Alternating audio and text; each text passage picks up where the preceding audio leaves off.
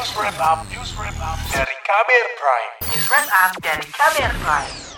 Memperingati Hari Kebebasan Pers Sedunia, Aliansi Jurnalis Independen AJI merilis catatan situasi kebebasan pers di Indonesia pada 2021. Kekerasan terhadap jurnalis yang bertugas masih menjadi catatan penting selama setahun terakhir. Simak laporan khas KBR yang disusun Astri Yuwanasari. Aliansi Jurnalis Independen atau AJI Indonesia mencatat indeks kebebasan pers atau IKP di Indonesia masih buruk. Mengutip dari Reporters Without Borders atau RSF pada 2021, posisi Indonesia berada di ranking 113 dari 180 negara. Ketua Umum AJI, Sasmito Madri mengatakan, pada tahun ini ranking Indonesia naik 6 peringkat dibanding tahun 2020. Meski begitu, RSF masih menempatkan kebebasan pers Indonesia pada posisi warna merah atau buruk. Beberapa catatan RSF misalkan uh, pemerintah masih memanfaatkan krisis COVID-19 ini untuk memperkuat represif terhadap jurnalis. Terus kemudian dari sisi regulasi pemerintah juga uh, menerbitkan larangan gitu ya, melarang penerbitan informasi yang menghina presiden atau pemerintah gitu ya, uh, meski tidak apa terkait pandemi gitu. Aji Indonesia juga mencatat ada 90 kasus kekerasan yang dialami jurnalis selama periode Mei 2020 sampai Mei 2021. Jumlah tersebut menjadi yang paling banyak dalam 10 tahun terakhir. Ironisnya, pelaku kekerasan terhadap jurnalis didominasi anggota polisi. Fakta itu sangat disayangkan, mengingat seharusnya polisi menjadi pelindung bagi masyarakat tidak terkecuali jurnalis. Menanggapi catatan ini, juru bicara Mabes Polri Ahmad Ramadan berdalih, kekerasan terhadap jurnalis oleh pihak kepolisian dilakukan oleh oknum dan tidak bisa digeneralisir.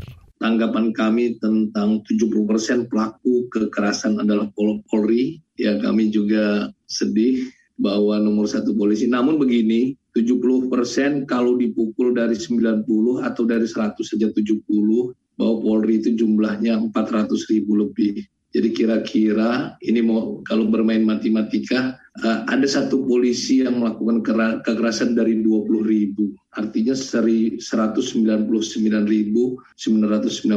masih menjadi sahabat jurnalis. Kira-kira begitu. Artinya mohon tidak digeneralisir. Ini adalah oknum. Dan tentunya upaya-upaya kita uh, kepada daerah segera menjelaskan bahwa uh, media adalah rekan-rekan mitra kita Selain faktor tingginya tindakan represif aparat, Direktur Eksekutif LBH Pers, Ade Wahyudin menyebut, masih banyak pekerjaan rumah yang perlu diperbaiki terkait penyelesaian dan penuntasan kasus-kasus kekerasan terhadap jurnalis. Misalkan beberapa kasus yang kami dampingi ketika mendapatkan kekerasan saat meliput e, demonstrasi gitu. Jadi jurnalis itu meliput kekerasan yang terjadi e, antara penegak hukum dan massa. Kemudian karena dia meliput kekerasan, akhirnya dia juga menjadi korban kekerasan.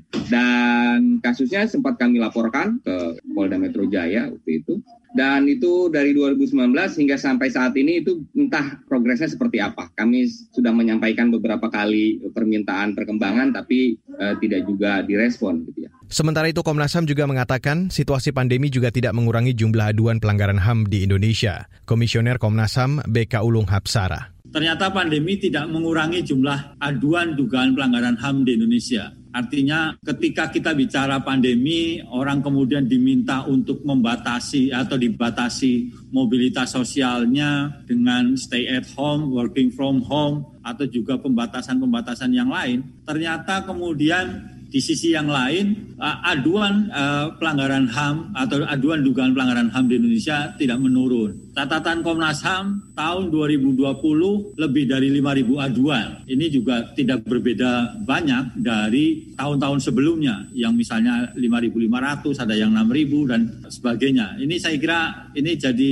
catatan yang penting. Anggota Komnas HAM BK Ulung Hapsara mengatakan sepanjang tahun lalu Polri menjadi lembaga yang paling banyak diadukan terkait dugaan pelanggaran hak asasi manusia.